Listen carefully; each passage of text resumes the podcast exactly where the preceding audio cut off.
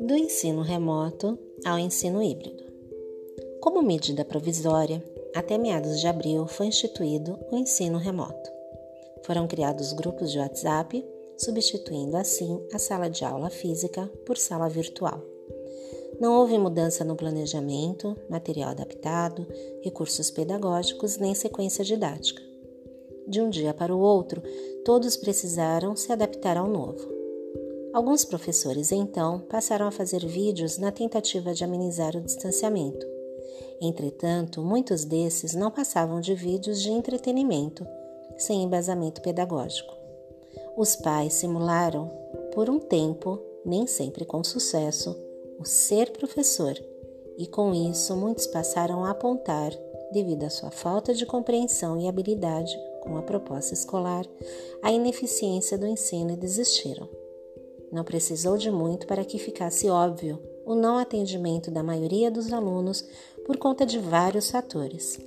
Primeiro, o fato dos pais relutarem na questão de serem a ponte entre professor e aluno. Outro ponto crucial foi a ausência de celular e sinal de internet, além do próprio despreparo do professor, fora os problemas sociais.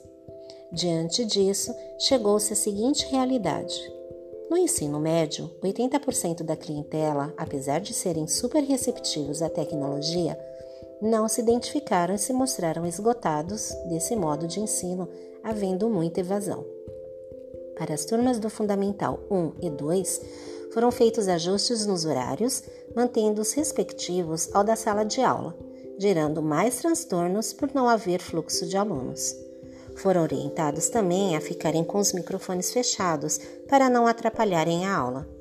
Configurado o tradicionalismo, onde tudo é controlado pelo professor, veio a sensação de exclusão, notoriamente quebrou-se o vínculo. No infantil, o ensino remoto ficou ainda pior, pois a criança dependia 100% da cooperação do adulto, por, na maioria das vezes, não ter autonomia. Com toda essa realidade conturbada, percebeu-se que definitivamente essa linha de aprendizagem não satisfaz nem o objetivo da escola, nem do aluno, tornando-se impossível mantê-la. Além disso, já é sabido que sem vacina, os pais não vão autorizar o retorno dos alunos à escola. Assim, é chegada a vez do ensino híbrido.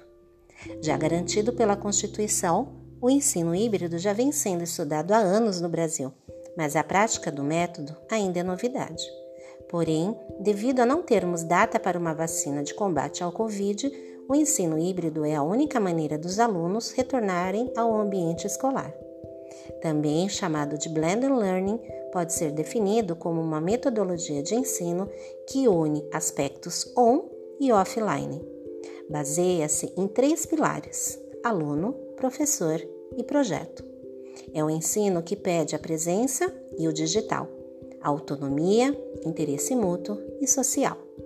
Diferentemente do ensino remoto, onde o centro é o professor, no ensino híbrido, o protagonista passa a ser o aluno. O professor tem a função de orientador, mediador, que, junto ao aluno, abre a proposta pedagógica, gerando um pensamento crítico ativo, dando aos alunos a oportunidade de, através de buscas em vários canais, compreender o conteúdo com maior aprofundamento, além de trazer consigo nos momentos presenciais questões e curiosidades para discussão em grupo. Assim, o planejamento é feito pelo professor, aluno e o conhecimento socialmente determinado.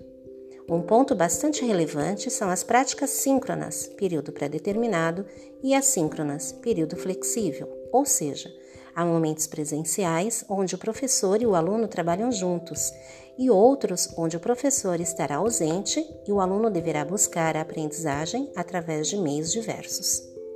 O ensino híbrido é uma reinvenção do professor, do aluno e do papel da escola. A educação passa claramente a ser responsabilidade de todos com um aprendizado contínuo significativo. Já não há mais um espaço para aprendizagem. Ele dilui-se em vários ambientes através de pesquisas, observações experiências e vários outros caminhos.